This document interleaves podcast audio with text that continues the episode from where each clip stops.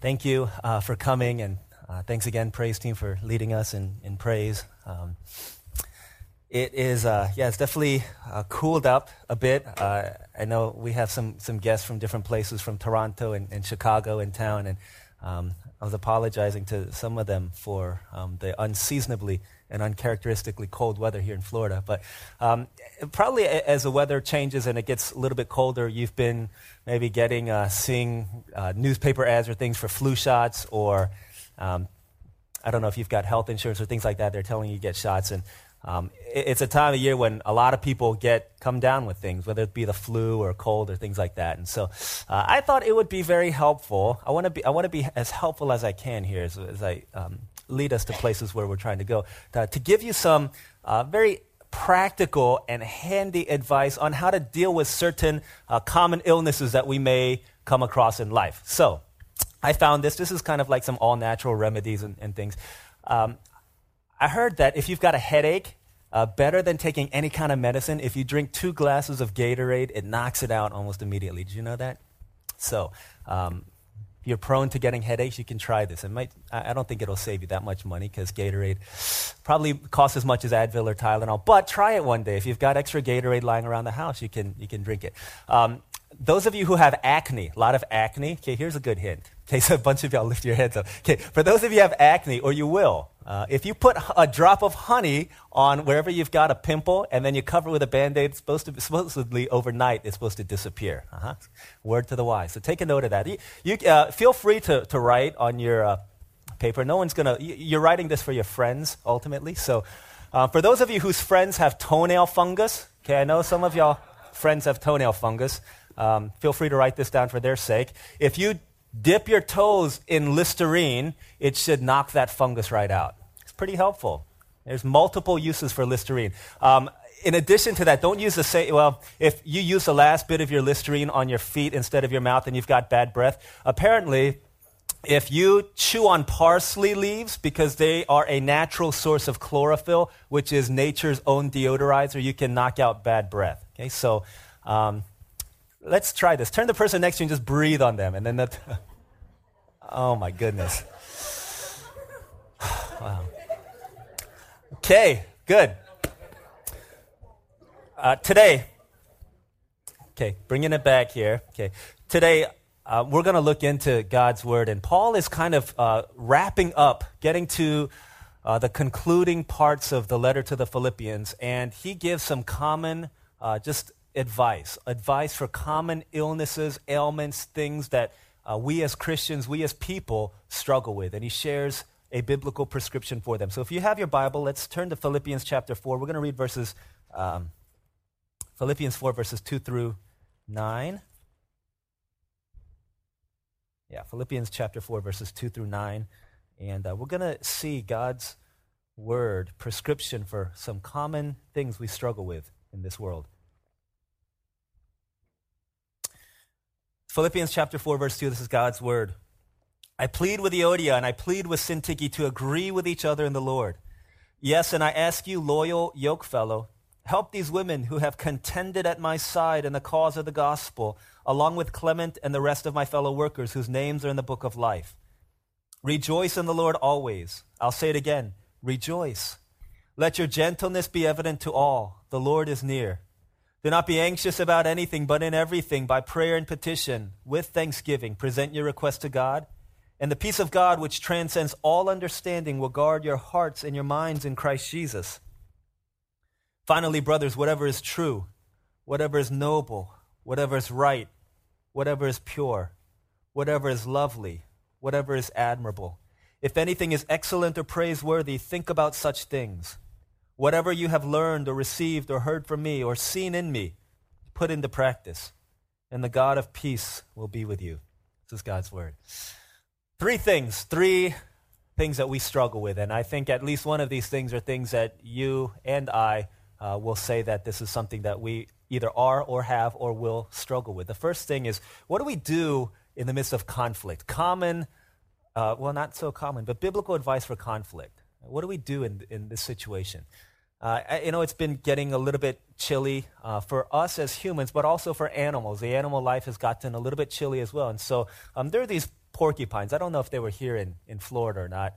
Um, I'm not exactly sure where they were, but uh, started getting cold, and porcupines, not knowing, not known to be hairy, furry creatures, um, were getting cold at night, and they didn't have jackets and whatnot, heaters. So they decided the only way we can keep warm is if we huddle together. And so this one porcupine said to another porcupine, "We need to create body heat. We need to create warmth together in order for us to survive in this life." And so they got together, and and the closer they got, the problem is the closer they got, the more they kept poking each other. And so one porcupine said, Dude, why are you cramping my style? And the other guy's like, You stepped on over the line and this is it. And, and so they decided, well, as much as we need each other, we, we, need, to, we need to kind of pull apart. And so they pulled apart from each other. And so uh, in the midst of the freezing cold weather, they started realizing that, you know what, I can't, I can't do this. I can't stay warm by myself. And so he called his buddy and said, hey, okay, okay, okay, let's come back together and let's try again. They got back together and, and same thing happened. They started poking each other. They started hurting each other. They started annoying each other. And the point that they came to realize is as, as much as we need each other, as much as they were needing each other, they're also needling each other. And that's the case with us as well, isn't it? All throughout the book of Philippians, Paul has been saying we need each other. You've got to do this together. You've got to do this together. And almost every one of the commands that Paul writes here is not saying you as an individual need to consider others better than yourself. You as an individual need to rejoice in the Lord. But he's saying that as a community, all of you need to do this together. You can't rejoice apart from the other people of God. And so he's saying in the midst of this community, you desperately need one another in order to make it through this life. But let the truth be told, and all of us will say that some of our deepest pain has not our deepest pain often been caused by people and even people within even people within the church. Sad to say, but that's the case here. He says in verse 2 I plead with Euodia and I plead with Syntyche, two people, to agree with each other in the Lord. And then he says, I ask you, loyal yoke fellow, help these women who have contended at my side in the cause of the gospel, along with Clement and the rest of my fellow workers whose names are in the book of life. Here's what he's saying. Here's what Paul is saying. These two women,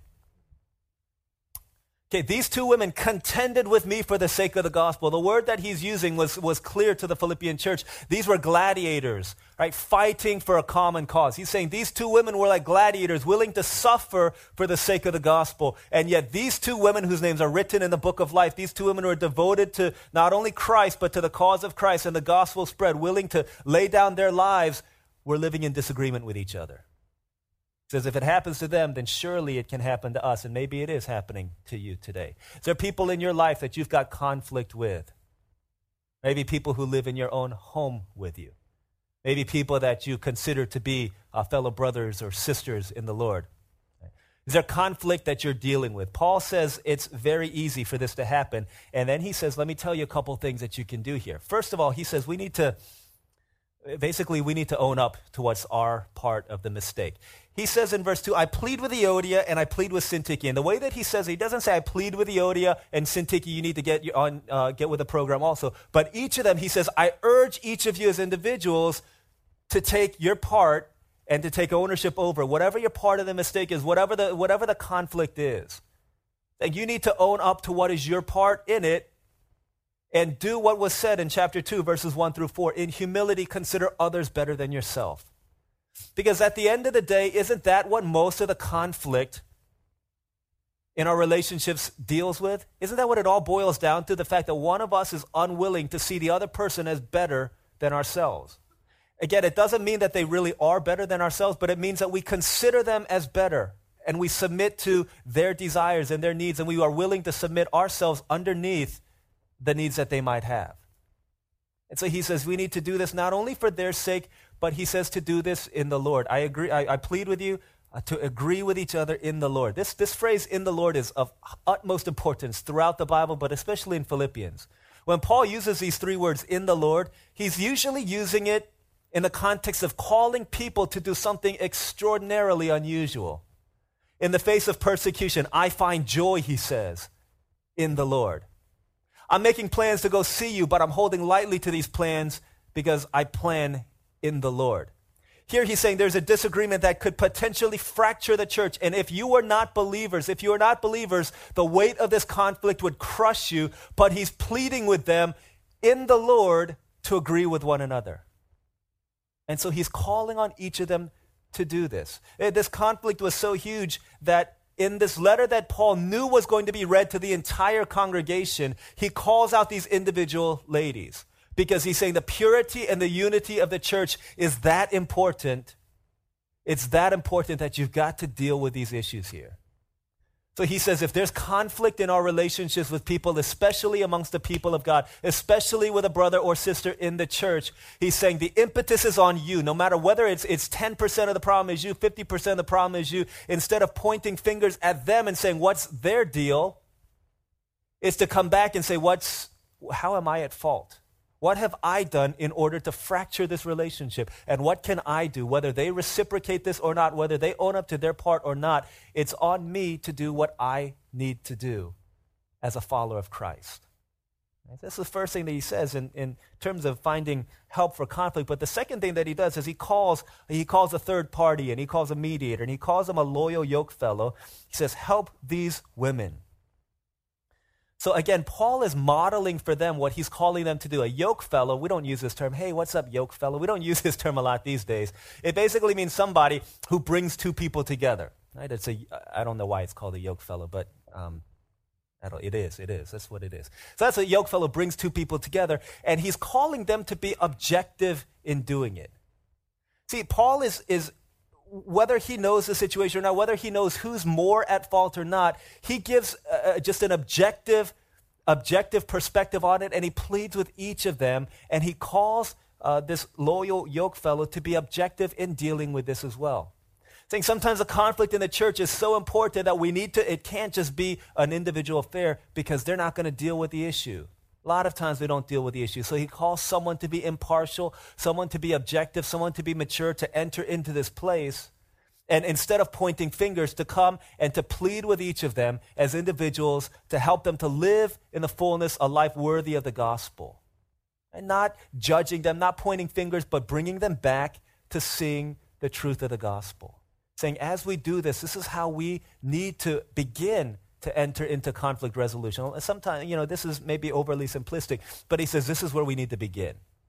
Uh, we don't begin by saying, I'm waiting for them. I'm waiting for him to come apologize to me. He's the one who jacked me up. Right? He's the one who's so dumb. He's really dumb. He needs to come and apologize to me. Right? He doesn't say that. He says, we need to begin here with us as individuals. And then as we go forth, right, it's a matter of living out the gospel. It's a matter of saying, I've been forgiven much, and so I need to begin by forgiving them. That's the first thing we see. The first ailment is conflict, and that's the first medicine that he gives. Second thing that he's, the second thing that we see in verses 4 through 7, if you read this, it looks like a series of disjointed commands. But let me tell you, uh, what he's talking about is, is really a, a cure for worry, medicine for worry. So get, get in the flow of this a little bit. Rejoice in the Lord always. I'll say it again rejoice. Let your gentleness be evident to all. The Lord is near. Do not be anxious about anything, but in everything, by prayer and petition with thanksgiving, present your request to God. The peace of God, which transcends all understanding, will guard your hearts and your minds in Christ Jesus. So there's a bunch of different commands rejoice, be gentle, don't worry, pray. All these different commands, and it seems like they're, they're, they're just kind of fragmented and just kind of piecemeal together as a way of giving some last minute, just uh, uh, last minute advice as he closes this letter. But as you get into the context of it, what Paul is talking about, um, there's a common thread that kind of runs through these commands. When he talks about letting your gentleness be near to, uh, let your gentleness be evident to all, he's talking about gentleness where others would expect retaliation. It, it's, a, it's a context in which you have been wronged. I don't know, maybe you, you live in the project or something and someone sneaks into your apartment or something like that and they do something bad to, to you and, and you're really upset at them. You say, We're going to find you. We're going to get you. And instead of saying that, Okay, instead of saying that, he says, Let your gentleness be evident to all. In that situation where you ought to retaliate, saying we withhold that retaliation. He's, that's what gentleness means. That's interesting.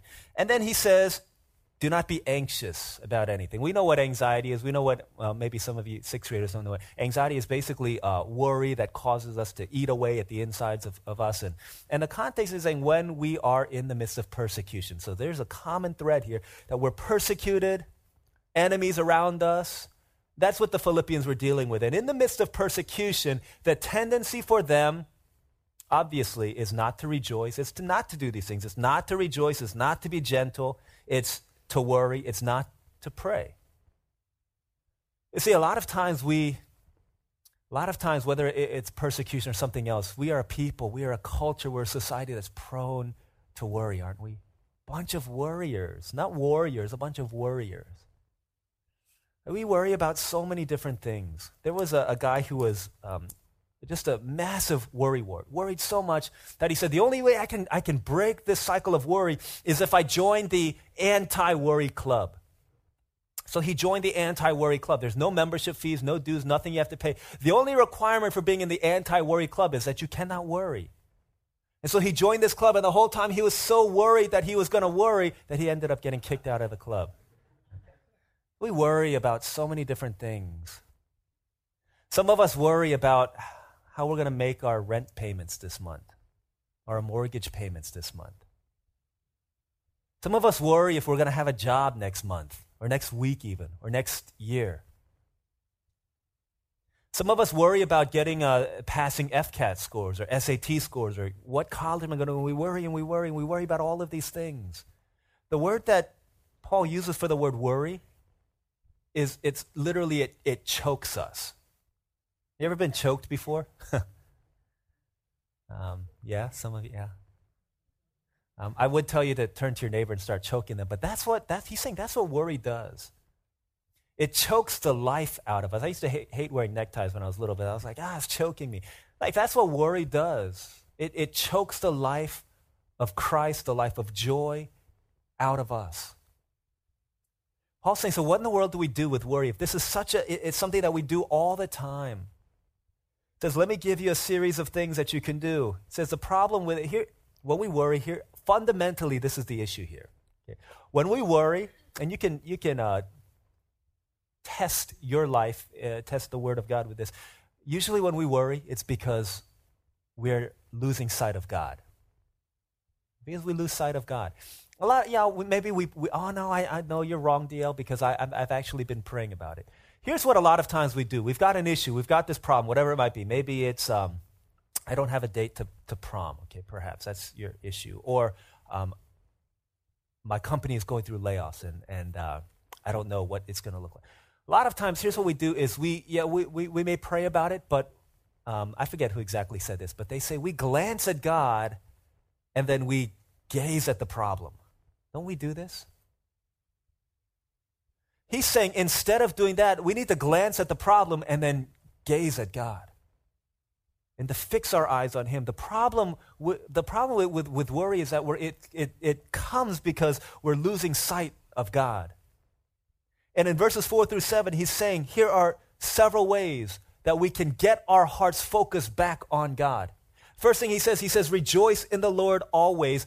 Again, I say, rejoice. There's again that phrase, rejoice in the Lord. How in the world, in the midst of persecution, in the midst of all these things that we worry about, can we rejoice? He says, because we do so in the Lord. Because our joy doesn't come as a product of our circumstance, or because uh, the clothes that we're wearing is as hip and trendy as the next person, or because our car is running well, or because our cupboards are full of food and our bank account is, is, is uh, accruing interest at a rapidly increasing rate. It's not because of those things. He said, Our joy comes in the Lord. What in the world does that mean? There is an undercurrent of joy that comes when we fix our gaze upon the Lord Jesus, even in the face of hardship, even in the face of difficult times. It's not by just, it's not just rejoice in the Lord always. I say it again, rejoice. So that means that if I'm going through hell and high water, I'm just going to throw a plastic smile on my face. He's not saying that. I remember watching Sesame Street um, a while back. I don't know why I was watching this. I didn't have any uh, children at the time, but I was watching Sesame Street, and there's a, a band called REM. Do you guys remember REM? I think that's who it was. They, did they write Shiny Happy People? Okay, good.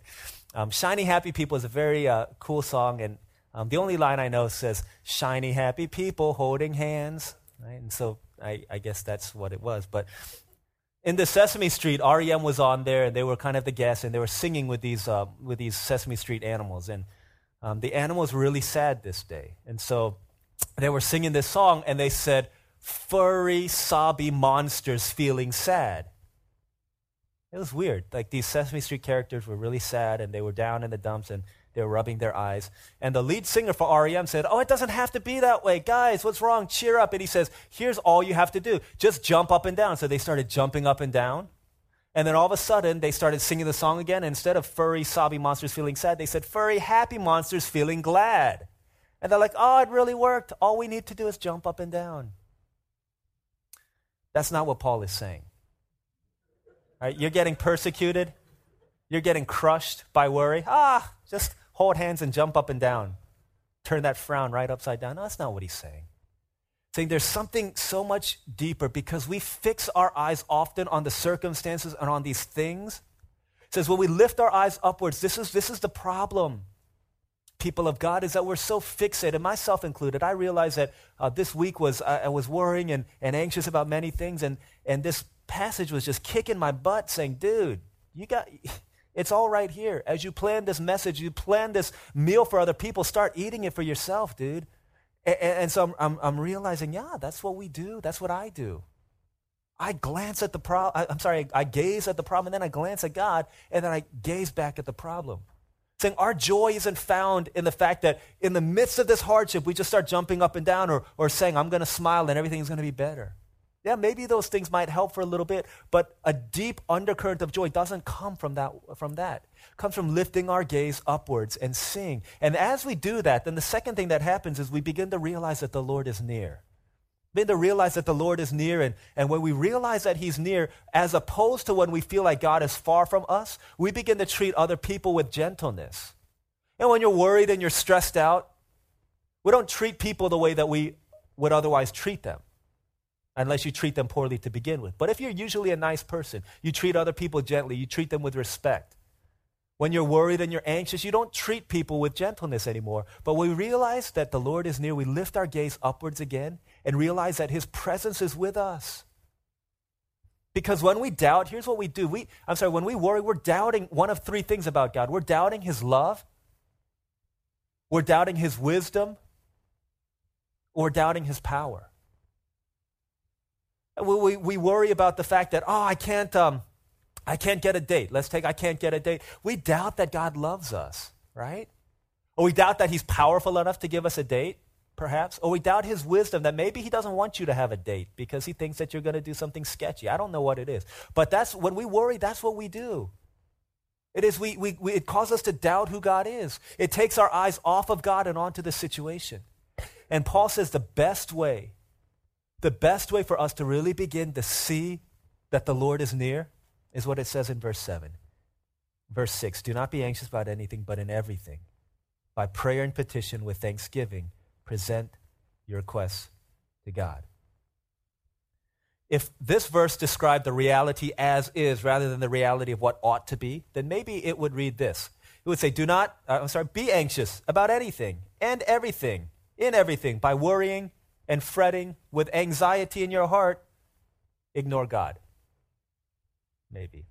Okay, that was kind of cheesy, but we do that sometimes, don't we? We forget about God in the midst of all of these things. You remember the, the story about this little boy who was trying to build a, a, a snow fort? and he had this huge pile of snow that he was trying to move. This may not register with any of you who've never seen snow, but snow can be heavy when it's piled up. And so um, he was doing everything that he could. He created this like catapult to, to move it and everything. And he went uh, inside his house and he was crying. And his dad's like, "Why are you crying?" He's like, "Because my snow fort is incomplete. Because it's I couldn't I couldn't move it." He says, "Have you tried everything?" He's like, "Yeah, I did everything. I tried to, I tried to push it. I tried to uh, restack it. I tried to create a, a, catapult, and nothing works." And he says, "You haven't tried everything." He says, "Yes, I have." He says, "But you didn't ask me to help you." And I think a lot of times, maybe that's what uh, God says to us. And we try all of these things in our own way, but do we ask Him to help us in our time of need? He says not only to, to, to pray about these things, but with thanksgiving to present a request to God. Well, that doesn't make any sense, does it? How am I going to give thanks when there's nothing to give thanks for? And again, Paul is saying, as we enter into this place and just take him at his word and say, Yeah, I, my life feels like it's, it's, it's falling apart. I'm worried and anxious about many things. I don't know what's going on in my life, but I'm going to pray and I'm going to give thanks.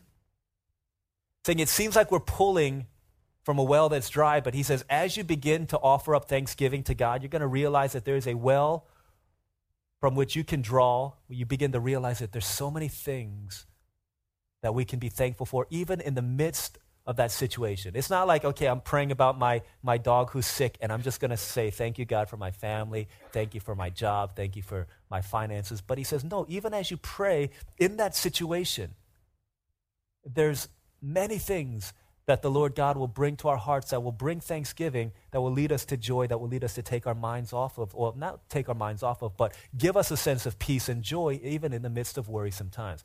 He says, when we do these things, check this out. Verse 7 And the peace of God, which transcends all understanding, will guard your hearts and your minds in Christ Jesus. Two things about the peace that he promises to us. One, he says it transcends all understanding. You ever experienced that kind of a peace before? Here's what he's saying basically what he's saying this is a peace that will blow your mind. It's the kind of peace that will blow your mind. It transcends all understanding. You cannot describe it, you cannot explain it. Have you experienced that before? That kind of a peace in the midst of that kind of a hardship, an off the charts kind of a peace in the midst of the deepest depths of despair that you could experience that, he says it will guard your heart and your mind. Literally, the, the picture he's giving is that it, these people are like an armed sentry around the fortified city. And the peace of God will do that to your heart. Will give you this kind of a peace. Will give you that kind of a protection against the things that would attack your heart. Saying, let's do this kind of stuff. Let's not glance at God and then gaze at the problem, but to glance at the worries and then to, to gaze upon the Lord God. Second thing. And then the last thing. Uh, we saw uh, what Paul is telling us to do advice, prescriptions, uh, cure, medicine for uh, conflict and for worry. But what happens when we begin to relapse back into it? Yeah, it might be good for a week, but what happens when we begin to relapse back into that kind of a life? That's the last thing that we see. Uh, medicine for relapse, verses 8 and 9. Finally, brothers, whatever is true, whatever is noble, whatever is right, whatever is pure whatever is lovely, whatever is admirable. If anything is excellent or praiseworthy, think about such things. Whatever you have learned or received or heard from me or seen in me, put it into practice, and the God of peace will be with you. Saying the last thing, how do we guard against relapse, against going back into worry, going back into conflict? He said we got to ruthlessly guard our minds. We have to really guard what goes into and control what goes into our minds. He said, These are the things that we ought to filter. These are the things we ought to let uh, just rest in our minds, whatever is true, whatever is noble, whatever is right, whatever is pure, whatever is lovely, whatever is admirable. If anything is excellent or praiseworthy, he says, think about these kinds of things. So let me ask you about the TV shows that you watch. Do they cause you to meditate, to dwell upon these kinds of things?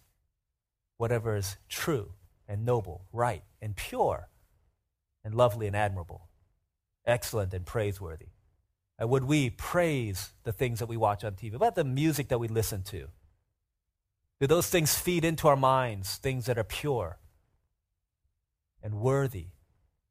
Right, last night, some of us were talking about uh, the shows that we watch, and uh, one of our sisters said that she loves watching um, The Real Housewives of whatever it is county that they live in.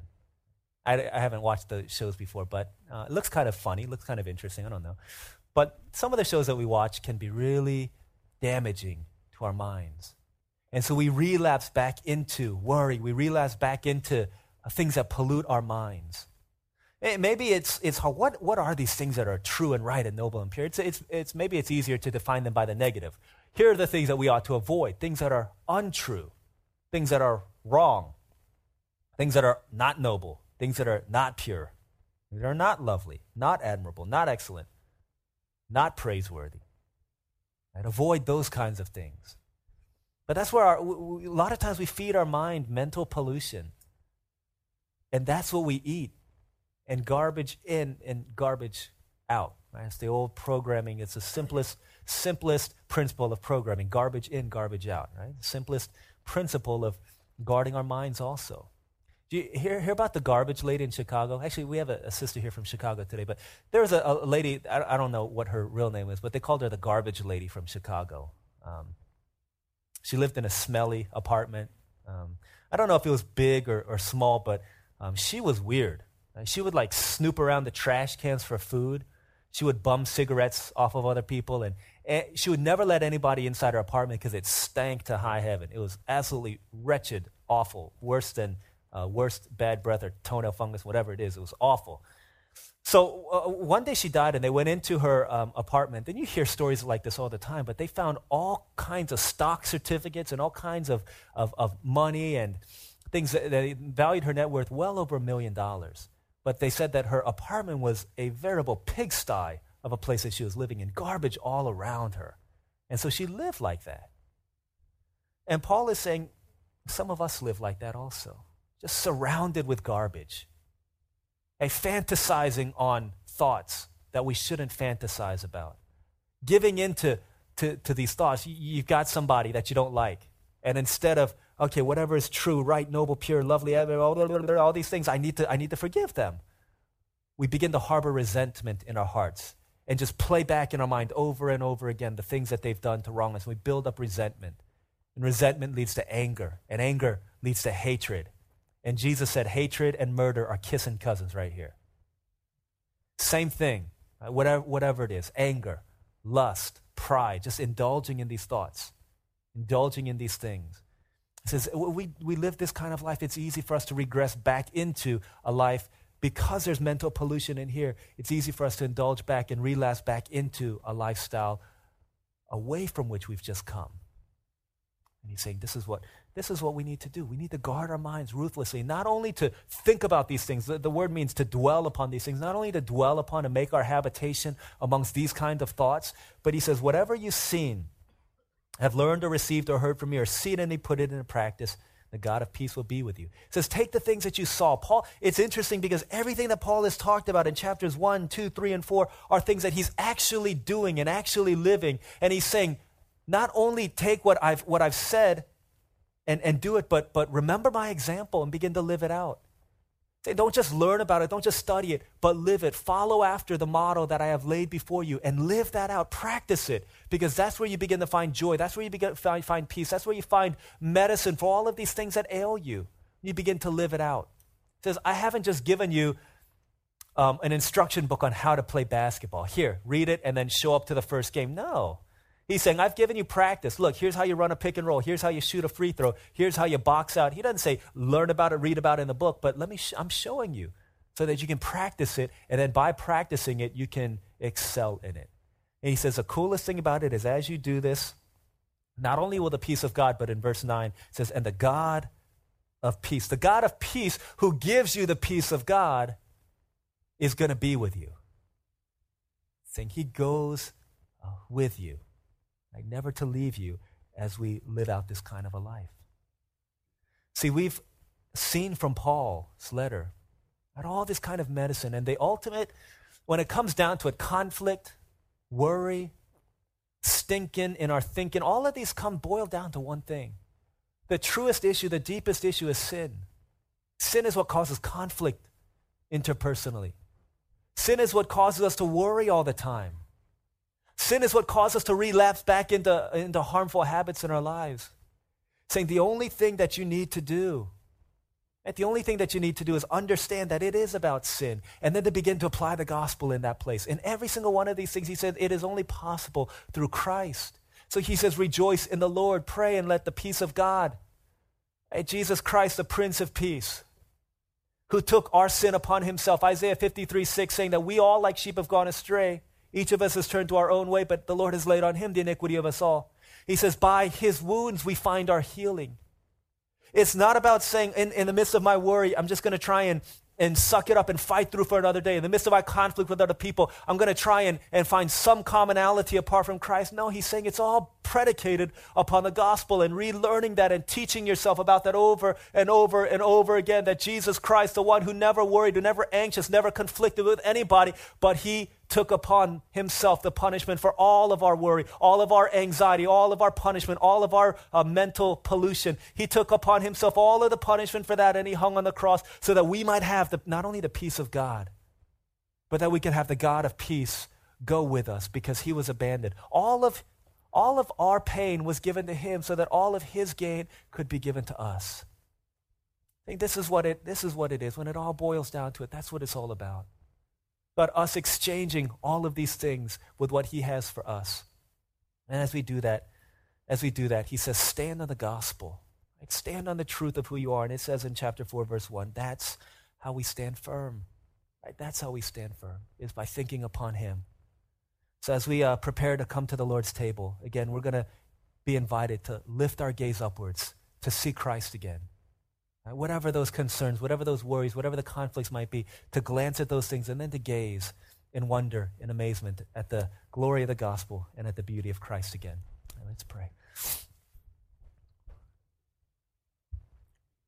As we pray, uh, let's just ask the Lord God. Maybe for some of us, we've got uh, conflict in our relationships with others. Maybe we can just begin to pray about that, asking the Lord that He would rend, heal that rift. Maybe others of us, we've lived this week full of worry, full of anxiety, full of concern, and we have not turned to God for help. He says, Would you cast your anxieties upon me because I care for you? Maybe others of us, we have been doing well, but then lately we begin to regress, begin to relapse, in large part because of the things that we feed our minds. He's saying, let's turn our hearts and our minds, surrender our minds back to the Lord, that we might love the Lord our God with not only our heart, soul, strength, body, but with our minds as well. Let's come to the Lord and let's pray uh, in response to his word for a few moments, asking the Lord that he would help us in light of what we've heard uh, to begin to yeah, really uh, live out the things that He's called us to live out today. Let's pray for a few moments.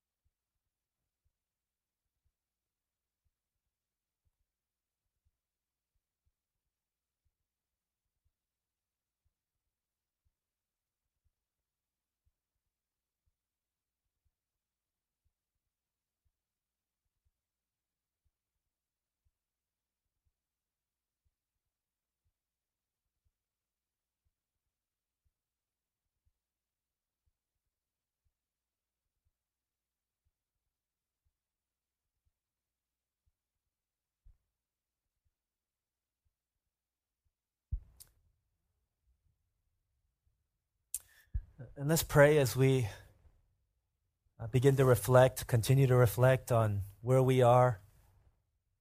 As we prepare for some of us to come to the Lord's table, those who've been baptized or confirmed, 16 and older, as we prepare to come to the Lord's table, it's never a blind letting go of things that we hold on to that are wrong or sinful, or even good things that we've made better than they ought to be. But we always do our calculations at the foot of the cross. In light of what Christ has done, in light of the beauty of our Savior, in light of the worth of our God, in view of Him, in view of His mercy, that's when we offer our bodies as a living sacrifice. That's when we surrender our sin. And until Jesus becomes sweet, uh, sin will not become bitter, and vice versa. Let's ask the Lord as we come reflecting on the cross, and on the beauty of the one who died upon it. Let's begin to prepare our hearts.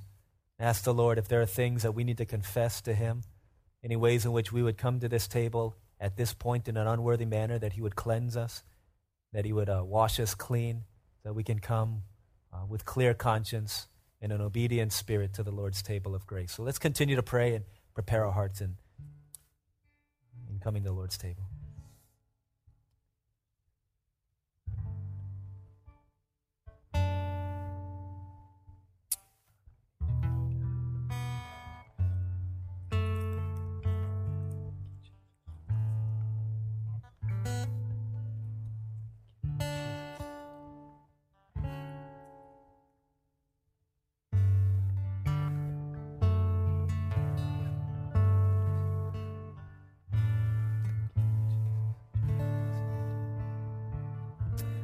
Father in heaven, we thank you for your grace. We thank you for your word. Thank you for life that's been given to us.